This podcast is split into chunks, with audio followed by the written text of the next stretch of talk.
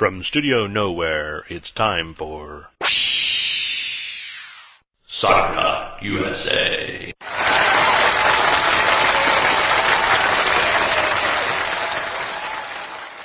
Welcome to another edition of Soccer Talk USA. I'm your host, Mark Zeter. This is episode number 302 for the 1st of August 2011. And boy, we got a lot of stuff to talk about this week. We've got the uh, big news about Bob Bradley and some other MLS stuff. We've got uh, CONCACAF Champions League games to talk about. We've got uh, the big Manchester United uh, Barcelona clash, and uh, of course some MLS results that we'll get into in a moment.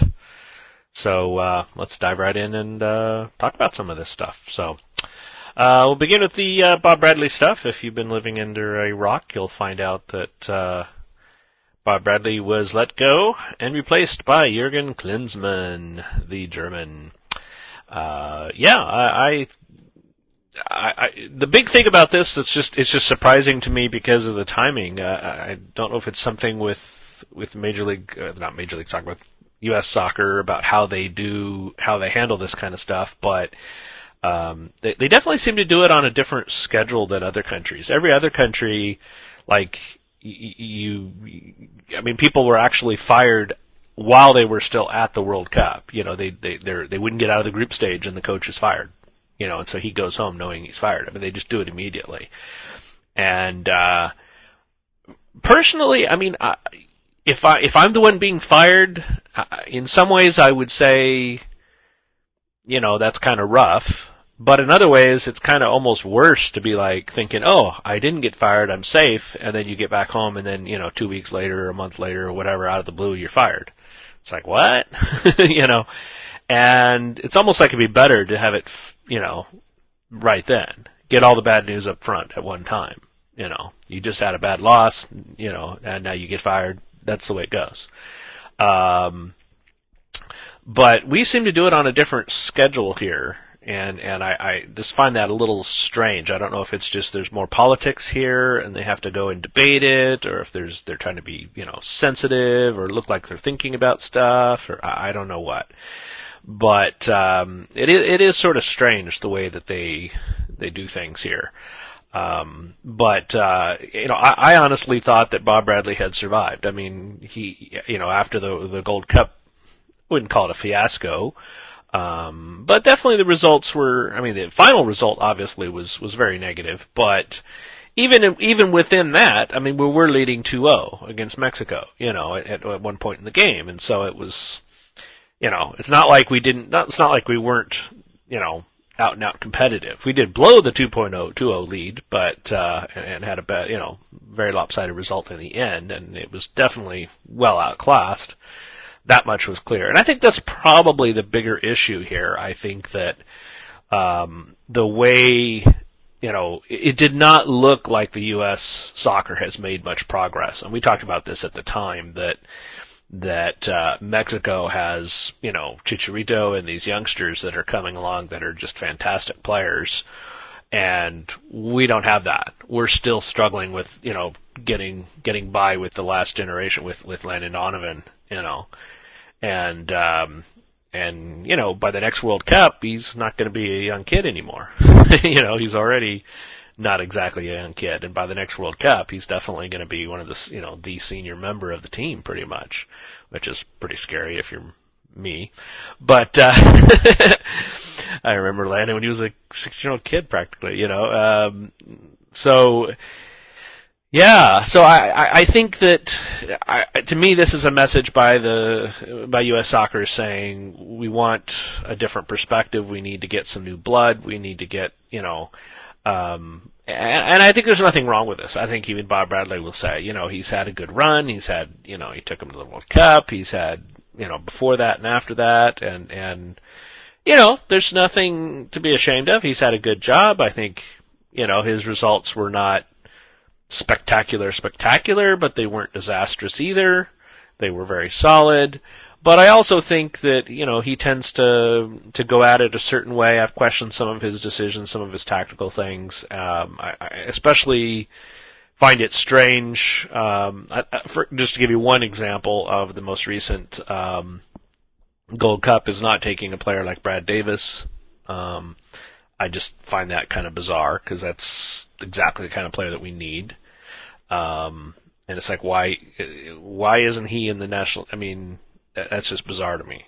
I mean, he was far and away one of the top players in the uh, uh, All Star game, and um, you know, and it just seems kind of strange to um, to you know not not bring that up. So um, anyway, uh, and I just realized something interesting, which I'm making a note here to myself about the All Star game. I forgot all about it, so I don't have any notes on it. So that'll be interesting. Uh, I'll wing it. Um, anyway, you know, I, I, overall, I'm very positive about this this appointment. I think Klinsmann, you know, it's a new coach. It's it's it's he's he's going to have a different philosophy. He's a foreigner where we haven't we haven't had that in a long time. That's going to add some dynamic to this. It's very interesting. He's very comfortable here in the states, having lived here a long time and uh, I think it's a great move every way, you know, all the way around. He was he obviously was was in the running, you know, back when Bob Bradley got Bob Bradley got it. Uh, they just couldn't work out the terms, and uh, now apparently they have. So, you know, more power to him. I hope this works. I, I would love to see it. You know, I, I'd love to see him bring in, you know, a huge camp of a hundred youngsters and. uh really go through and see which ones you know he thinks has potential. Um, there's a lot of interesting young players um, that I think would benefit by that, and I think Bob Bradley. You know, you kind of get stuck in a rut and you keep using the same players, you know, that you know. And, uh, having Klinsmann in here, it does a number of things. Everything from the players themselves thinking, you know, some of the veterans who may not quite be putting in 100%, maybe thinking, oh, I better step up my game or I may not be part of the team um, to youngsters thinking, "Ooh, maybe I can get a shot," you know, and uh, and, and, and playing harder. So we'll we'll, we'll see what happens, but I'm I'm very optimistic, and uh, um, they've got a game. I can't remember who it was against. I saw something about it, it was on the 10th of August coming up. Um, and uh, that's going to be his first his first game. I think that's too early to actually see anything, so I don't really, you know, it's not like he's he's going to be able to, you know, do do huge things at that that quickly. But who knows? We might see a few new players, and that would be interesting. So we'll see what happens with that. So. Uh, let's see. Other news. I thought I'd mention this uh, very interesting thing. I was watching. I think it was the RSL game, and they were talking about this Saborio situation. Uh, Saborio, remember last week, was the one that dived against um, San Jose and basically got Bobby Burling a red card, got them got RSL a penalty, and then after that they just went on to dominate the game. Uh, so the league, apparently Don Garber himself went in and, and basically retroactively suspended um, Saborio for diving in that match. But what's interesting here, this brings up a lot of different questions. They, they, were they were mentioning some of this in the RSL game, and I thought it was a fascinating thing because I hadn't heard about this, and uh, I'm very pleased. Number one, that they are going back and retroactively suspending for diving because I don't like diving, um, especially when it's badly done, and, and especially when it really changes the game like this one does. Um, but um, I think that you know this does raise a lot of interesting, int- intriguing questions in terms of, for example, the biggest one for me is why isn't Bobby Burling's red card rescinded? You know, if it was a dive, which is what the league is saying by suspending Saborio, then that means that there was no reason to give Bobby Redding, Bobby Burling a red card. But apparently, the way the league is structured, they can't rescind the red card because the the um, the referee, you know, basically what the referee says happens, and and um, you know, so he gets fined, he gets the red card, all this, even though he didn't do anything. And I, I find that sort of bizarre, um, you know, very strange. So, and and also it just doesn't really this doesn't change anything like in the results of the game. It doesn't change. I just find this kind of questionable. Uh, you know, in, in, a sense, when you when you start doing stuff retroactively, you really open a, a Pandora's box. You open a lot of doors, and there's a lot of questions. I mean, I could look at this and say, well, maybe RSL doesn't deserve the four points in this game. You know, because they basically cheated to get that to get that result. But then again, you could say, well, you have no way of knowing what, how the game would have gone if if you if you didn't have that incident with the dive and the penalty and the man down. You know, RSL still could have won. You know, it, it who knows? Who knows? Um, you, you know, it's not like you know, so so do you start adjusting the teams and their their point structure because of of something an incident like this, or how do you how far do you go with this? I, I don't know. You know, very very strange. So. Uh, it's it's just a, it's just an interesting thing. It, it you know I, I, on the on the overall feel is I think it's better to to at least punish diving like this because I think that's a bad thing to to to let that let let teams get away with that. On the other hand, you're just punishing this one player and not necessarily punishing the whole team. You know, not necessarily punishing, you know, and, and, and I find that, you know, basically RSL has gotten away with something, you know, and, uh, and, and, and San Jose got hurt by that. You know, is that fair? No. Did they get justice out of this? Not really. It doesn't affect San Jose that Saborio suspended his next match or whatever. Who cares? You know, it's like what affects them is you know not having Bobby Burling for one thing, and then also Bobby Burling gets a fine, which apparently is not rescinded. So I just just some strange stuff here, and uh, they were also talking about how I guess MLS doesn't actually control the referees. That's controlled by by U.S. soccer, not Major League Soccer, and so in a way that's I can see that there's that's that could be there could be some advantage to that in terms of conflict of interest or something like that where the league is basically controlling the referees and uh, for example just to give you an example uh, I remember a number of years ago there was there was talk about New York getting a lot of breaks from the referees because the, this is sort of a conspiracy theory that fans were saying that New York was getting a lot of breaks from the referees because the league really wanted to see teams like New York and LA, you know, do well in the playoffs. And, uh, because that's good for, for TV ratings and, and, and, and viewership and, and, and attendance at the games and stuff like that because you want the biggest media markets in the final kind of thing.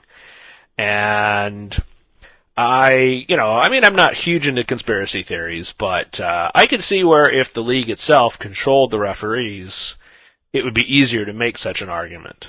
You know, the fact that they don't, you know, kind of mitigates that argument to a certain extent. So I can see some aspects of that where, you know, it's probably in some ways good that they don't, but on the other hand, if that means that they can't control some stuff like this in the Saborio situation, they can't rescind the red card, they can't do certain things, that's a bit weird. That's a bit weird. They should have the power to do stuff like that. Um, you know, so I don't know. There's some interesting, you know, a lot of stuff to talk about there. We'll have to keep an eye on on that situation. But uh, anyway, let's talk quickly quickly about the All Star game. I completely forgot to write any notes about it and and and, and make about it, so I'm just going to wing it. I, I don't have a lot to say about it. Um, I pretty much, I mean, this was a slaughter.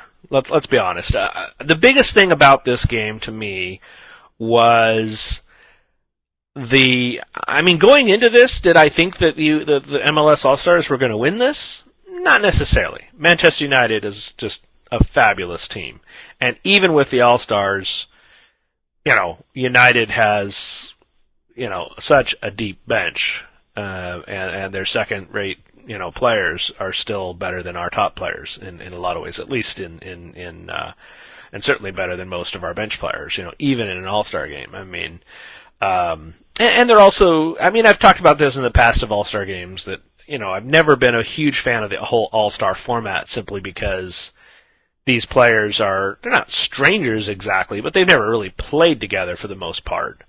And, um, and you actually get a more competitive match playing pretty much any team in the league against Manchester United than you do an all-star team against, you know, Manchester United just because they know how to play together and they can play as a team. And you saw that in this one that most of Manchester United's goals came really from from poor I would I guess I could say poor communication, you know, just just just just just poor defensive structure and stuff from the uh, from the All Stars that they just they're not a team, they're not in sync and uh Manchester United was really pretty easily able to take advantage of that and and defeat them.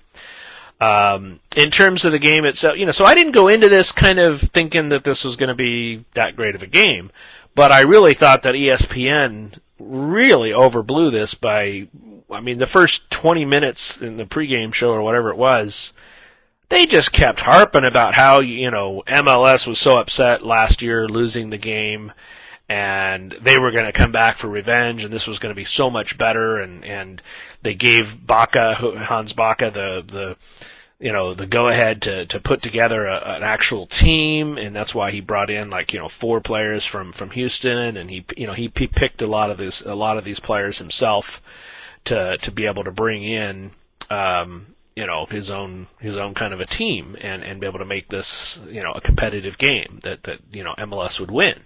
So what happens? We get shut out four 0 You know that's a rout. That's far worse than last year where we at least scored a couple goals.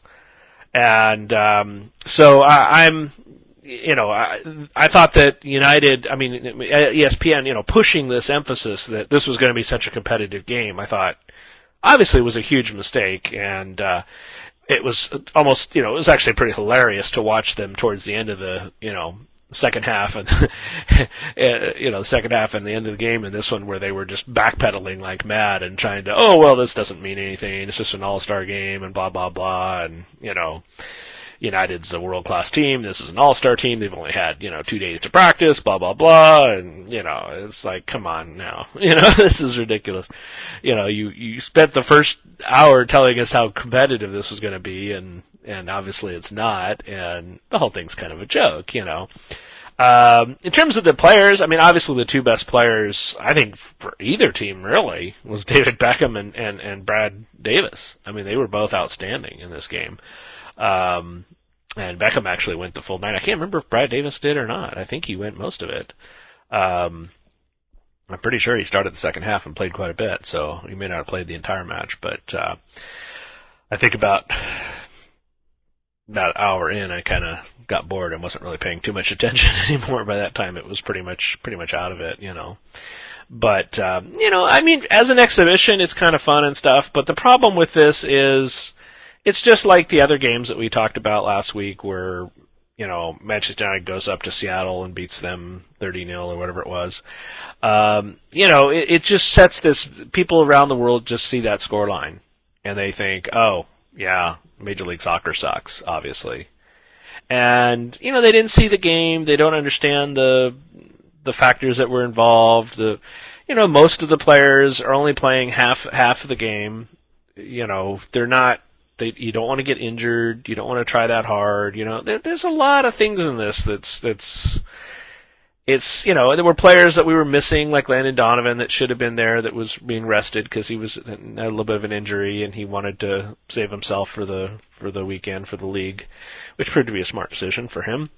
Um, so there's a lot of stuff like that that you know people overseas just seeing that score line don't see that they don't they don't know that and they just look at this as, oh wow, you know. So to me, if you're going to bring in the internationals like this and have a team like this, I mean, ha- have a have a game like this, you need to do one of two things. You either just you really need to make it so that it's just strictly an entertainment only kind of a game, or you need to actually set it up so that it's competitive and so that people don't have, you know, so that it doesn't matter, you know, I mean, so the, you know, the MLS actually has a chance in this to actually be competitive, and, and it's okay if you get beat two one or three one, three two, something like that.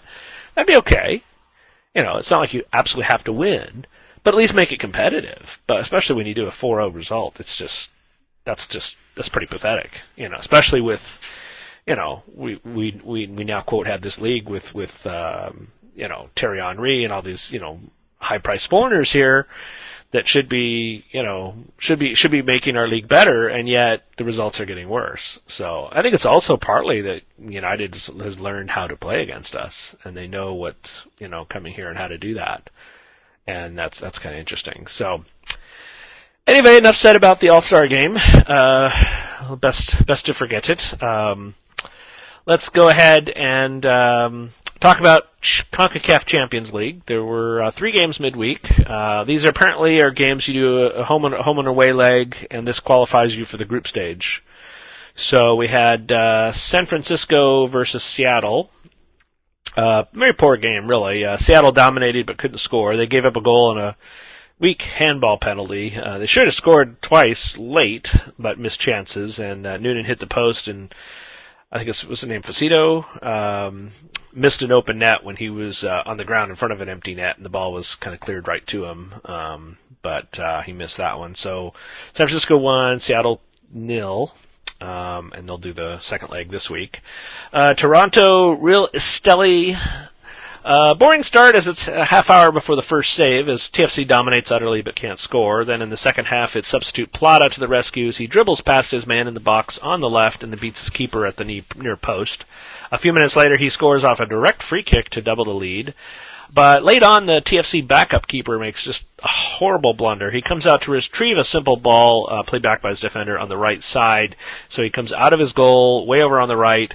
Basically, just makes a sliding interception on the ball to keep keep it from going out for a corner, and it just it just makes a hash of it. Just he allows the ball to roll under his body, and you know he's he's trying to kind of put his back to the between the ball and the player, but he lets the ball go underneath him, and so then it's just the ball's right there for the striker to just take the ball and it's an empty net, and just a total gift, total gift. And, uh, and it's a huge road goal for Real Esteli. So this could be really costly for TFC because now they have to go the away leg and score in a foreign country and, you know, get a result there. That's going to be tough. So, I don't hold much hope out for Toronto to get out of this. So Toronto 2, Real Esteli 1. And then Alianza Dallas is probably the best result of all of the three games. Difficult match for Dallas away to El Salvador in rainy conditions, but they hold on, sneak a 70th minute goal via a terrific move by Jackson to get by his defender, go 1v1 and score. Uh, that takes forever, but finally they reach the final whistle and uh, go home with a monster road win. So uh, Alianza zero, Alianza zero, and Dallas one. So that's the CONCACAF Champions League. Let's talk Major League Soccer few games to talk about. We had Philly versus Colorado on Friday night, and the Rapids take advantage of surprising defensive errors by the Union to leap to a 2-0 lead in the first half. Mastroeni got the first off a throw-in, and then uh, runs into the box around his defender and scores. Uh, a killer through ball for the speedy Nyassi to run onto is the next goal. Uh, he just basically leaves the defense in the dust, and uh, he finished it nicely, and Farfan should have equalized right as play resumed after the half, but he skied his shot. Uh, Philly had several more chances, and the Rapids Folan came on, nearly scored with his first touch, putting it wide to the far post. Then the pressure got to the Union as Williams idiotically got himself two yellows for dissent in a few seconds. Uh, this is just idi- uh, I can't believe this play. After the first yellow, he kept complaining, called the ref a bad word. You could actually see his mouthing uh, mouth moving, uh, read his lips, and he got himself another. The ref didn't hesitate, just pulled the yellow back out. Here's your yellow. Here's your, here's, here's your red card. And Philly have to play the final 25 a man down. So just really, really, really dumb. Um, I mean, I just, that's just so dumb, I can't believe it. Uh, on then missed another while two put a free kick over. Then Mwanga received a terrible giveaway, but Philly couldn't do anything with his chance, with the chance. In stoppage time, though, Roger Torres did a dribbling expedition in the box, weaving and dances way, dancing his way through the crowd, smashing it into the top corner to bring one back. Terrific goal. Uh, they could have equalized with the final play of the game, but Pickens made a killer stop on a point blank header, and unfortunately, Philly don't get anything out of this one, so Philly 1, Colorado two. Vancouver, LA, the Whitecaps hold on for an hour as neither team does that much testing. I think somebody hit the post, but uh, but then the floodgates open. Landon receives a beautiful ball over the back line from Tron Franklin. He chests it down, uh, takes it to goal, and with his first touch, other than the chest, uh, just brilliantly flicks it over uh, Cannon, Joe Cannon for the lead. A few minutes later, Harvey tries to trap a ball in the box with his arm. The ref awards the penalty, which Landon converts for his second of the match.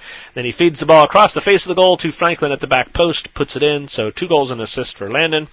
And finally, in the 90th, substitute Cristman uh, scores and the scores for LA. Um, it goes by a header. Um, by that point, I was pretty bored. Uh, Vancouver nil, LA four. Yeah, just disgusting. Uh, no, I'm just kidding. Uh, let's see. Portland versus Toronto. Well, if you want to know what the Timbers are about this year, just watch this game. Just, you know, moments of brilliance, some decent skill, domination without effectiveness, typical storyline this year, some fortunate goals, and then they relax and sloppy defending caused them to give up a two goal lead in the final 20 minutes. So, signs of a young team perhaps, but very frustrating to watch. Uh, Timbers hit the bar in the 10th, but TFC do the same in the 22nd when Plata gets a shot off from the left wing, hits the far post. But Timbers counter right off that play with some brilliant counterattacking, finding an open Eddie Johnson on the left. He cuts to the center, pegs one to the far corner, past Frei, and Timbers lead. TFC forced a defensive play out of Perkins, who slapped the ball right to a Toronto player, but he skied his shot. But kind of, you know, symbolic of, of, of the kind of problems that Timbers have. Sal Zizzo uh, had a great run in the 35th, but his dangerous cross was cleared.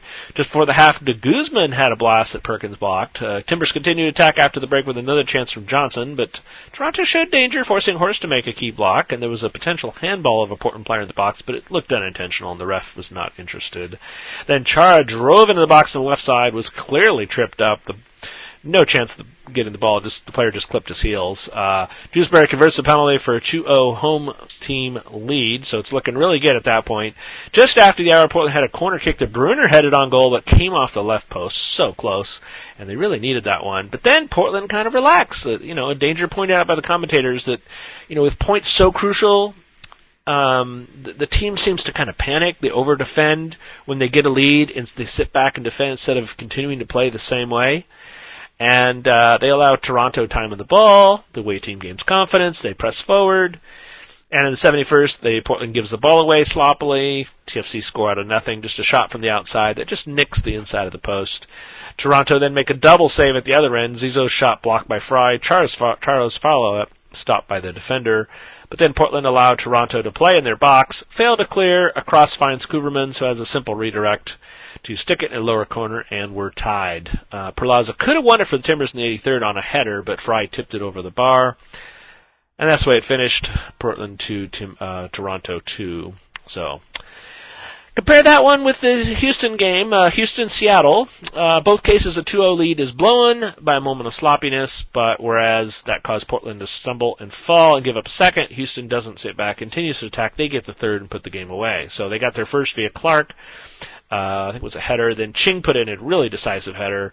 Uh, Seattle got back into it via a questionable penalty from me. Montero shouldered off Corey Ashe. When Corey fell, he basically landed on Montero's legs, knocking again out Montero. But, you know, Fredy's challenge was fine. It was shoulder to shoulder, but he still he knocks the other player over. Shouldn't he? I mean, he started the play. You know, he should be somewhat responsible for for the other player falling. And it's you know it's rather hard to control your tumble. Uh, I guess the real question is whether or not it was all tumble or if there was a little bit of, of you know, Corey trying to get, you know, the ball, which he, he was a little bit. Um, but, uh, the ref gives a penalty. Fernandez converts it past Tally Hall. Ching has the last word though for Houston, scoring deep in the second half to put the matter beyond doubt. Another header and, uh, stopping Seattle's, actually I don't know if that was a header or not, I can't remember. Uh, but stopping Seattle's nine game, uh, unbeaten streak. So Houston three, Seattle one. So, uh, Kansas City, New England. Uh, the Revs should have scored early when Shalrie Joseph was put through 1v1, but somehow he put his shot wide. Uh, in the 80, 38th, they get a break for while. Casey is attacking. The ball is defended back to Matt Reis. He blasts it upfield where it literally bounces over the head of the last defender. Lekic is onside, goes 1v1, 1v1, slots it into the corner. Very nice goal. Casey should have equalized after the break when Reis can't stop a cross, but uh, Sinovic is at a poor angle and he rushes his shot, uh, putting it high. The field starts tilting in Casey's favor as they get chance after chance. Sapong had a killer chance deep in the box when a poorly cleared ball was fed to him and he was 1v1 against Reis, but uh, the goalkeeper made an amazing block. But less than 10 minutes to go, a ball uh, gets behind the Revs. The defender slides in to tackle the ball away from Sapong, who's going for it. Uh, it's outside the box, but it's a straight red. Last man for AJ Soares. Really kind of questionable. Um, looked like he got a lot of the ball. I thought at first he'd got there first, but it did look they basically kind of got there pretty close to it. But he was coming in kind of an angle, you know, straight red for him. Um, a bit harsh, but I, you know, I, I can see it either way. Uh, so now the Revs are really going to have to defend. It's no surprise that they can't, as in the 89th, Bunbury finds a loose ball, dinks it in, and we're level. Uh, KC remain unbeaten at their new park. KC 1, New England 1. So, RSL versus Columbus. This was a shock result of the, well, one of the shock results. Uh, Columbus get off to a great start just five minutes in as they get the ball up the left wing, cross it to an utterly unmarked Eddie Gaven at the back post for the tap in. Ouch. Just minutes later, in the 10th, Wolfman, I mean, uh, Tommy Heinemann, he really looks like the Wolfman, uh, heads one in from the middle of the box, out jumping his defender. RSL should have scored in the 23rd when Alexander slid onto an Espindola ball in front of the box, but the shot went over. He actually had a couple other chances. And not, not a lot, lot happened after that. The crew basically defended well, held on for the huge road win against their nemesis. They've always struggled against RSL in our in, in Salt Lake, but this time they did the goods. So just that 2-0 lead and hold on to it. So RSL nil, Columbus two. Another shock result was the San Jose DC. Not much to write about in the first half as neither side looks particularly steady, but about 10 minutes after the break, DC get the tiniest opportunities when a ball over the back line is missed by the San Jose defender who slips. The ball reaches De Rosario who puts it in off the underside of the crossbar, just unstoppable. Minutes later, Pontius finds Drouin in the box. He one times it into the upper corner. Another unstoppable shot. So quick, so lethal, out of nothing chance, lethal out of nothing chance. Uh, but San Jose get a break themselves with a nice long ball over the back that lets uh, Dirksen in alone and Najar come in from behind to stop him. Uh, came in from behind uh, to stop him, clumsily fouling him. The ref uh, goes to the back pocket, last man red for DC. So San Jose have 20 minutes of man up to get something out of this one, but uh, never actually really took advantage of the extra man. Uh, Wondo had a couple chances, but Hamid stoned him. Huge win for DC, who haven't won in San Jose since 1998 uh, when coach Ben Olsen was a 20 year old kid on the team, which is pretty amazing. I think that just doesn't seem that far back, but you know, wow. Uh, San Jose nil, uh, DC two. And then Dallas Chivas, a deflected shot by Chavez is all that DC need. And, um, uh, sorry, Dallas need, though Chivas created some chances. Um, late and basically looked like they could have equalized, but you know, Dallas hit the woodwork, missed other chances of their own, and uh, you know didn't really need the other goal in the end though. So Dallas won, Chivas nil. So.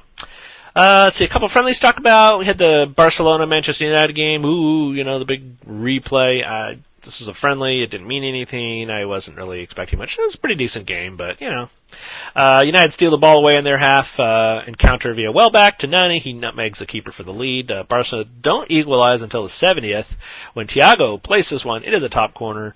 But another steal at midfield springs Michael Owen and goes 1v1. He chips for the keeper for the winner. So United get a little bit of revenge. Barcelona 1, Manchester United 2. Uh, I also didn't see, but I heard and saw the highlights a little bit of the Arsenal New York Red Bull game, uh, which I somehow didn't know anything about. Was in Emirates Cup in London. I uh, should have watched this one. Uh, own goal for Arsenal for New York's goal, um, though Thierry Henry uh, had some good chances, including a direct free kick uh, that the Arsenal keeper had to save. And uh, I believe um, Van Persie was the one who scored for Arsenal. Um, looked like a pretty nice goal. But um, they, they said something about uh, New York actually winning this, so I don't quite get that. It was 1-1, so I don't know if they finish it on penalties or some other way to decide it, or a draw goes to the away team. I don't know. But apparently, the Arsenal fans are not very happy with this result. I can't imagine why.